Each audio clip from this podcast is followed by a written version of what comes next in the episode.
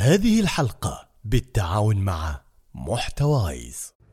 أهلا وسهلا ومرحبا بكم يا أصدقاء. هنا بودكاست كالشمس مع ريما الجريد. هذا البودكاست يساعدنا للاتصاف بصفات الشمس لنكون كالشمس في عطائها وقوتها لنستمر بالشروق يوما بعد يوم كالشمس. في هذه الحلقة بإذن الله بنتكلم عن التحديات اللي تواجه الإنسان في طريقه لتحقيق أهدافه سواء بالتخطيط مع بداية كل سنة أو التخطيط بشكل عام أو حتى في إنه مثلا شخص يسمع مقاطع كثير ويشوف مقاطع حق تطوير ذات إنه كيف أشتغل كيف أنجز كيف كذا لكن ما في أي تغيير حصل في حياته. فبنتكلم عن هذه المشكلات وبنركز عليها وبنفهمها أكثر بإذن الله. أول تحدي يواجه الشخص خاصة مع هذه الفترة في السنة اللي هي فترة شهر ديسمبر وشهر يعني الشهر الأول من كل سنة جديدة وهكذا. فالإنسان يحتار هل أخطط مثل الناس وأضع أهداف ولا لا؟ هل أشتري تقويم هذا اللي حق التخطيط ولا ما أشتري؟ هل أسوي هذه الأشياء ولا لا؟ طبعا في هذه المواضيع ما أقدر أقول لكم إن هذا صح وهذا غلط لكن أنا بتكلم من تجربة شخصية. أنا من الناس اللي حرفيا ما أقدر أعيش بدون دفاتر التخطيط أو كتب التخطيط أو الأشياء زي اللي هي الكالندرز حقت التخطيط.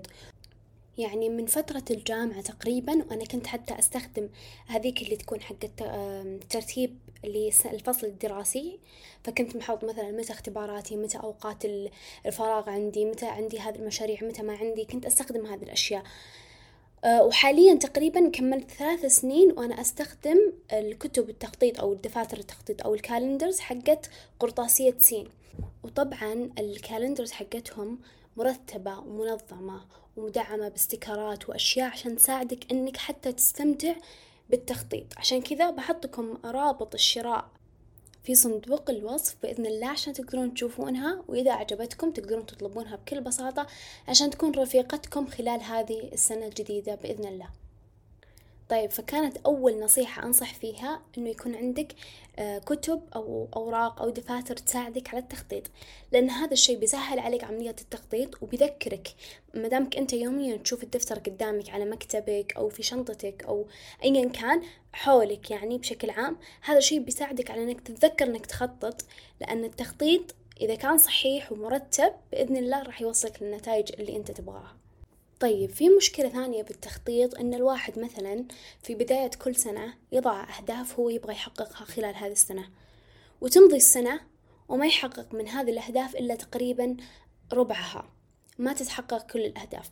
عشان كذا أنا مع تجربتي لكثير من وسائل التخطيط اكتشفت أن طريقة وضعك لأهداف في بداية كل سنة ما هي مرة يعني ما هي من أفضل الطرق. أنا أفضل أنه أنت بشكل عام تحط وش ال يعني الأمنيات حقتك خلال هالسنة. ولما أقول أمنية يعني هي تصير عامة نوعا ما. مثلا أمنيتي أنه أتقرب من الله أكثر في هذه السنة. أمنيتي أقرأ كتب أكثر في هذه السنة. الهدف بيكون مثلا أنا أقرأ خمسين كتاب في السنة. فهذا هو الفرق بين الهدف والأمنية. الأمنية تكون عامة والهدف يكون محدد. فأنت لما تبدأ سنتك بأنك حاط أمنيات معينة أشياء تبغى تركز عليها أكثر ليش ليش أنا أب... يعني ليش أنا اكتشفت أن وضع الأهداف طريقة مو كويسة؟ لأنك أنت لما تضع هدف السنة بيكون فيها سنة فترة جدا طويلة وبيكون فيها تغيرات جدا كثيرة. أنت بتتغير ظروفك الحياتية بتتغير ظروفك في العمل في الدراسة أيا كانت بتتغير. فصعب أنك أنت تحط أهداف لهذه الفترة الزمنية الطويلة. ممكن أنت تحط أهداف لثلاثة شهور أو للشهر لشيء يعني قصير نوعا ما عشان تقدر تحققه. طيب يعني خلاص أنا مثلا عرفت إني بداية كل سنة بكتب أمنياتي للسنة هذه. والأشياء اللي أبغى أركز عليها بشكل كبير. خلاص الحين إحنا بدين بداية السنة. بدأ أول أسبوع من السنة الجديدة. آه في تخطيط أو طريقة تخطيط جدا رهيبة وأنصح أنصح بها بشدة اللي هو التخطيط الأسبوعي. إنك أنت مع بداية كل أسبوع تضع خطة للأسبوع بحسب الأمنيات اللي أنت وضعتها بداية السنة. مثلا أنا والله هذا الأسبوع آه المهام الطبيعية اللي أنا بسويها مثلا إني بروح للجامعة أو بروح للعمل إني مثلا آه المهام الطبيعية بسويها. برضو أضيف لها المهام اللي بتوصلني لأمنياتي اللي أنا أبغاها. مثلا بضيف في هذا الأسبوع إني والله أنا أبغى أقرأ هذا الكتاب. مثلا في هذا الأسبوع ودي أقرأ خمسين صفحة من الكتاب. مثلا أبغى أطلع في مكان زي كذا أبغى أروح زيارة معينة أبغى أتطوع في مكان فالتخطيط الأسبوعي واقعي أكثر لأنك أنت عارف نوعا ما عارف وش بيصير هذا الأسبوع. عندك رؤية واضحة للشيء اللي بيصير هذا الأسبوع فالتخطيط يكون أسهل. برضو شيء ثالث مرة مهم يعني قلنا النقطة الأولى أنك تضع أمنيات كل سنة النقطة الثانية أنك تخطط أسبوعيا لكل أسبوع النقطة الثالثة أنك تضع مهام اللي هي التودو ليست أنك تضع مهام لكل يوم يا أن الليل اللي قبلها أو في الصباح في اليوم لما تصحى تضع مهام اليوم. وش أنت تبغى تسوي اليوم؟ واحد كذا اثنين كذا ثلاثة كذا. وتحط المهام قدامك بحيث أنه كل طوال اليوم أنت هذه الورقة نوعا ما قدامك. فتذكر نفسك بأنك لازم تنجز هذه المهام. طبعا إلا إذا حدث شيء يمنعك من أنك تنجزها بشكل كامل.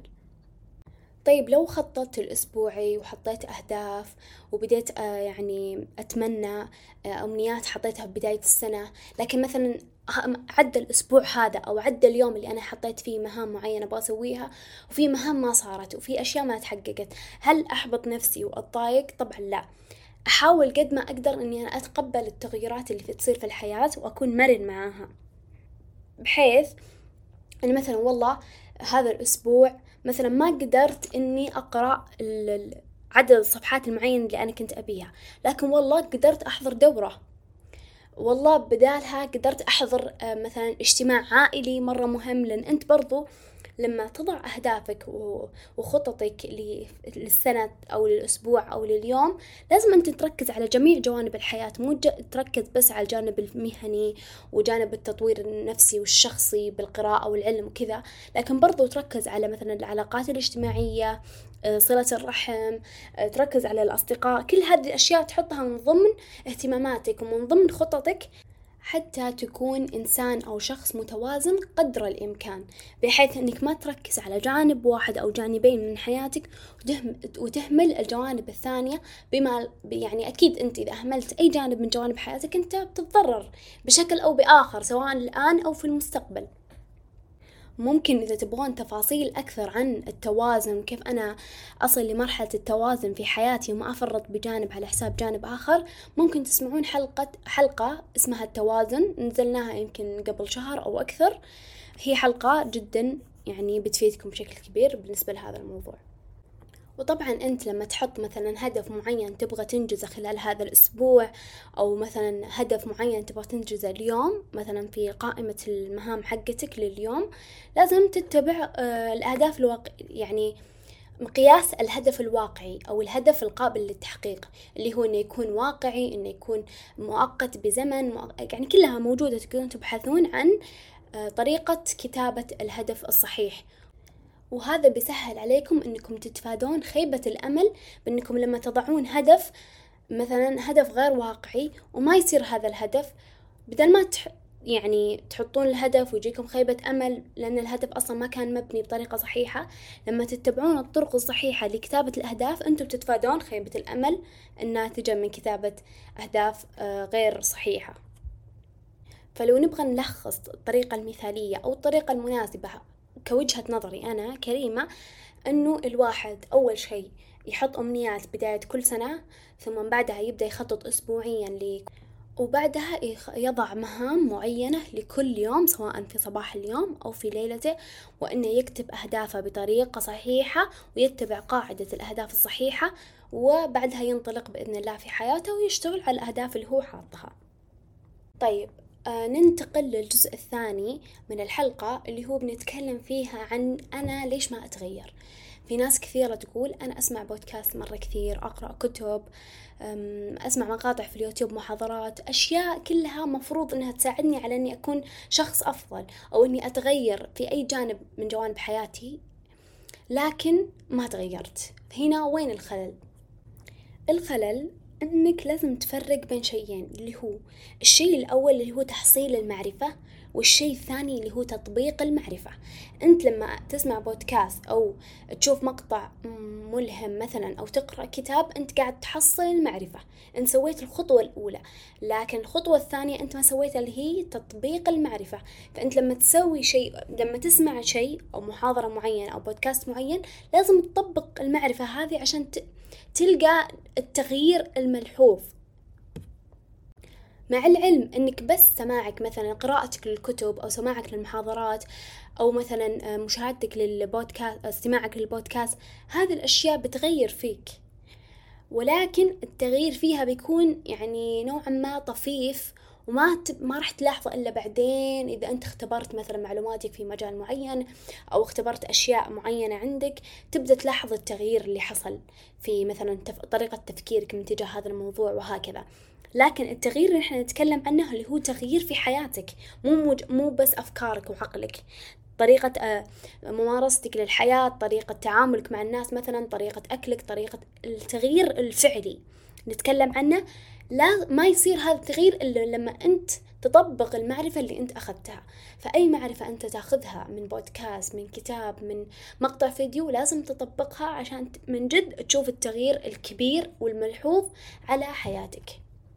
طيب إذا مثلا أنا شخص ودي مثلا أسمع محاضرات وأسمع بودكاست وأسمع أشياء بس ما عندي مثلا رغبة في إني أغير شيء كبير في حياتي فهل خلاص ما أسمع؟ لا. الإجابة طبعا لا.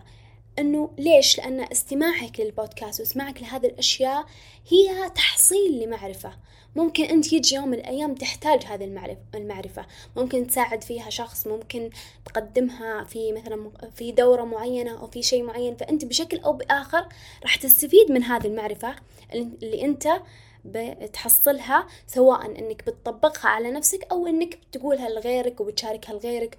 وبس يعني مجرد تحصيلك للمعرفة راح يقوي عقلك. لأن العقل سبحان الله مثل العضلة زي ما قلنا. إذا أنت خليته دائم متعود على أنه يكتسب معلومات أنه يعني ما يكون محدود في منطقة معينة من عدد معلومات ضئيلة أنه يتوسع بشكل كبير هنا العقل بيقوى أكثر. حتى ممكن تتجنب مشاكل صحية مستقبلا مثل الزهايمر والخرف وغيرها لأن عقلك دائما كان شغال ما خمل العقل وأدى بالتالي لإصابتك لأي مرض معين في المستقبل. فأنت مثلا لو أنك مثلا قعدت كل أسبوع تسمع بودكاست مثلا كالشمس كل أسبوع أنت تسمع حلقة. أو كل أسبوعين يلا بما أني أنا أنزل حلقة كل أسبوعين. فكل أسبوعين أنت تسمع. وأنت ما ما تحس إنه في شيء تغير بحياتك. لكن أنت تخيلها بإنها مثل القطرات. قطرة قطرة قطرة. القطرة الناس لما تشوفها تحسها صغيرة وتافهة. لكن مع الوقت القطرة هذه مع القطرة الثانية والثالثة والرابعة والاستمرار بينتج عندنا يعني كمية كبيرة من الماء. وهذا الشيء اللي ركز عليه ديننا الحنيف. عليه الصلاة والسلام قليل دائم خير من كثير منقطع. فأنت لما تستمر في شيء ممكن أنت تشوفه ما له داعي أو أنه لو فر لو مثلا شلت هذا من روتيني أو شلت هذا العمل من يومي ما راح يضر. بس صدقني أنت ما راح تشوف النتيجة إلا بعدين. لما بعدين الناس تسألك عن أي موضوع ممكن من المواضيع اللي إحنا تكلمنا عنها في البودكاست بتقدر بتشوف نفسك فجأة تقدر تجاوب. تقدر تتكلم بسلاسة تقدر تلقي في أماكن معينة عن هذا الموضوع ليش؟ لأنك سمعته كثير لأنك كررته بشكل كبير لأنك آه، قعدت مثلا حوالي سنة أو سنتين وأنت قاعد تسمع من نفس المصدر عرفتوا كيف؟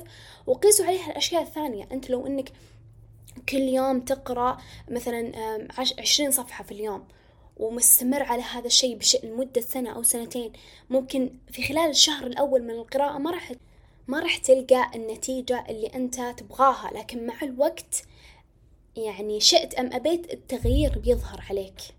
فعشان كذا استمر. طيب في ناس كثيرة تقول لك والله أنا إنسان راضي عن نفسي وعن حالي وما أبغى أتغير بس أنا أبغى أذكرك بعبارة تقول الثابت الوحيد في الحياة هو التغيير بمعنى أنت شئت أم أبيت راح تتغير لكن ممكن أنت تغي... تتغير لأنك أنت تبغى تتغير وتخطط لهذا التغيير وتساهم فيه ممكن أنت تتغير بطريقة أنت ما, ما تدري عنها. وبشكل أنت ما تبغاه. ممكن تأثير سلبي من من صديق معين أو من ظرف معين يمر بحياتك يغيرك للأسوأ. لو أنت كنت يعني ماسك ماسك نوعا ما كنترول على حياتك بشكل أكبر أو تحكم هنا أنت تقدر تتفادى نوعا ما التغيير السلبي اللي يصير ممكن حتى تحوله لتغيير إيجابي. طيب كيف أتغير تغيير موجه؟ موجه بمعنى مخطط له ومعمول له وأنا عارف بالضبط وين أبغى أوصل. الجواب هو أن توازن بين المعرفة وبين العمل. والمعرفة قلنا تشمل الكتب الفيديوهات البودكاست كل هذه الأشياء تعتبر مصادر للمعرفة. أن توازن بين المعرفة وبين العمل. أنك تشتغل على نفسك ونفس الوقت تتغذى وتكتسب معارف أكثر. وتذكر أن كثرة المعرفة بدون عمل تعيق. يعني إذا أنت إنسان دائما يتلقى يتلقى معارف يقرأ كتب كثير يسمع بودكاستات كثير يعني يشوف فيديوهات يحضر محاضرات يحضر دورات بس ما يطبق هذه المعرفة الكثيرة اللي موجودة في عقله راح تعيقه من إنه يعمل وإنه ينجح وإنه يصل لأهدافه. لأن الكثير يكون مزعج بالنسبة للعقل. وتذكر أن الوقت المناسب لا يأتي أبدا. لذلك ابدأ اليوم. ختاما أتمنى عام عشرين أربعة وعشرين يكون عام مليء بالإنجازات بإذن الله ولا تنسون تقييم الحلقة ومشاركتها مع شخص إذا أعجبتكم وتابعونا في مواقع التواصل الاجتماعي. كل الحب نلقاكم بإذن الله في الحلقة القادمة.